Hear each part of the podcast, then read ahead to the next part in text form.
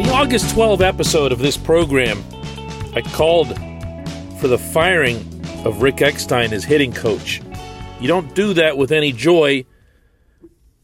You do it because you feel like it's the right move for the organization. Yesterday, the organization felt that way. Good morning to you. Good Tuesday morning. I'm Dan Kovacevic of DK Pittsburgh Sports, and this is Daily Shot of Pirates. Comes your way bright and early every weekday. If you're into football and or hockey, I also offer up daily shots of Steelers and Penguins right where you found this. The Pirates were off yesterday, but they still managed to make some news with the relieving of duties, uh, parting of ways. I saw two different versions of this in their press releases. Um, I don't know why anybody can't just say anymore. Hey, they just fired somebody. You know, they fired him. They fired him. They fired Eckstein, their hitting coach. And I'm not here to pile on, but I am here to remind of some of the things that I had mentioned on that August 12 show none of which have really changed. The Pirates currently rank dead last in all of Major League Baseball in runs with 470, home runs 101, slugging percentage 362, OPS 665, average exit velocity 87 and a half miles an hour, batting average with runners in scoring position 213. Those of you who watch this team won't be surprised by a single digit or ranking that I just shared. Not one. Because you've seen this team be terrible at hitting. You've seen it somehow be even worse at situational hitting. And at some point or other, that does collectively reflect on an individual when you see player after player after player come in to the Pirates, whether that's up through the ranks or whether that's from the outside, and something will go wrong for that player, and then they plateau, that, that is where you can point directly to the hitting coach. No, I'm not being an idiot here. I know what the talent level is, I know what the payroll is.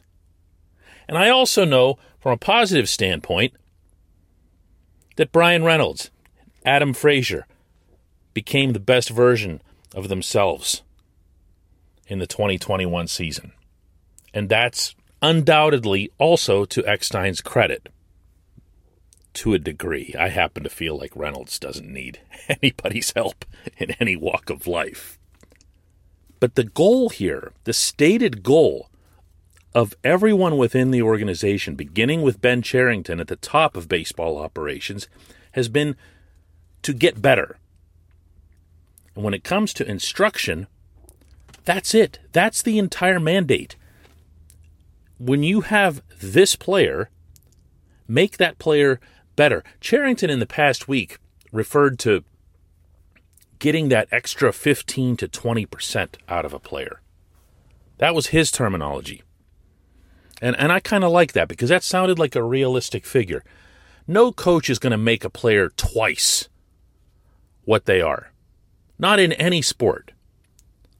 But you can get that little bit extra out of them, whether that's through motivation, whether that's through technique, whether that's through preparation. And that didn't happen here. If you want one of the more telling examples along the path here in 2021, and take this for what it's worth because this is a minor league player that I'm about to mention. John Nogowski shows up with the Pirates. Cherington talks about how his scouts saw something in Nogowski with his swing in the St. Louis minor league system where they felt like he had just locked in. He had really figured some stuff out. And he comes to Pittsburgh and he does exactly what you saw. He wasn't going to hit the ball over the fence, but he was hitting it everywhere else. looked confident, uh, looked really sharp with every at bat, like he was on every pitch. And then he wasn't. And then there wasn't an answer. That's the pattern. That's the pattern. No, Nogowski individually doesn't matter. But when you see it happening again and again and again and again, you know, there's there's a place to point that finger. Now, Derek Shelton wasn't doing anything of the kind. Derek Shelton is an old hitting coach himself. Uh, these guys really like Rick Eckstein. There's nothing to not like.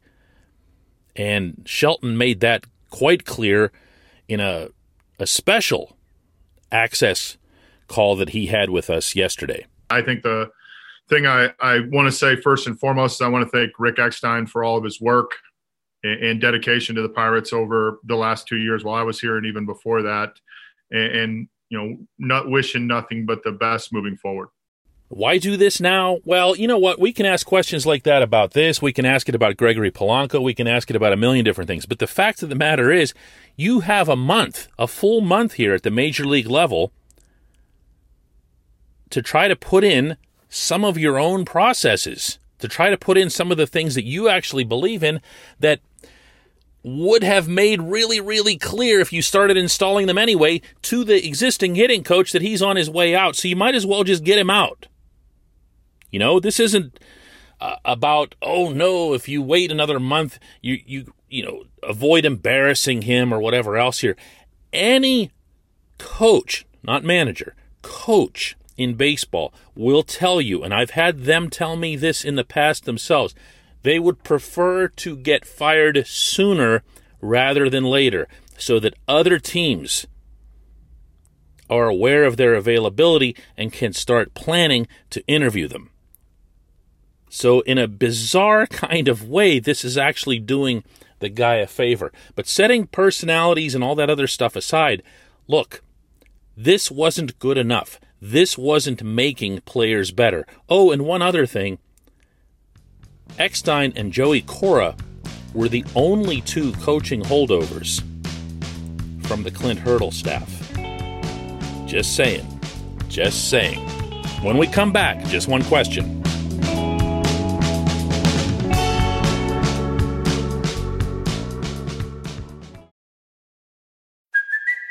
It's Kaley Cuoco for Priceline. Ready to go to your happy place for a happy price? Well, why didn't you say so? Just download the Priceline app right now and save up to 60% on hotels. So, whether it's Cousin Kevin's Kazoo concert in Kansas City, go Kevin, or Becky's Bachelorette Bash in Bermuda, you never have to miss a trip ever again. So, download the Priceline app today. Your savings are waiting.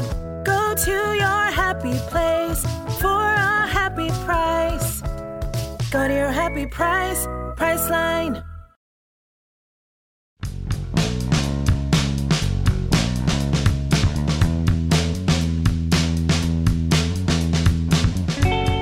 Welcome back. It's time for just one question. That's brought to you always on this program by our friends at North Shore Tavern, directly across Federal Street from PNC Park, home of Steak on a Stone, home of the planet's only fully dedicated pirate sports bar.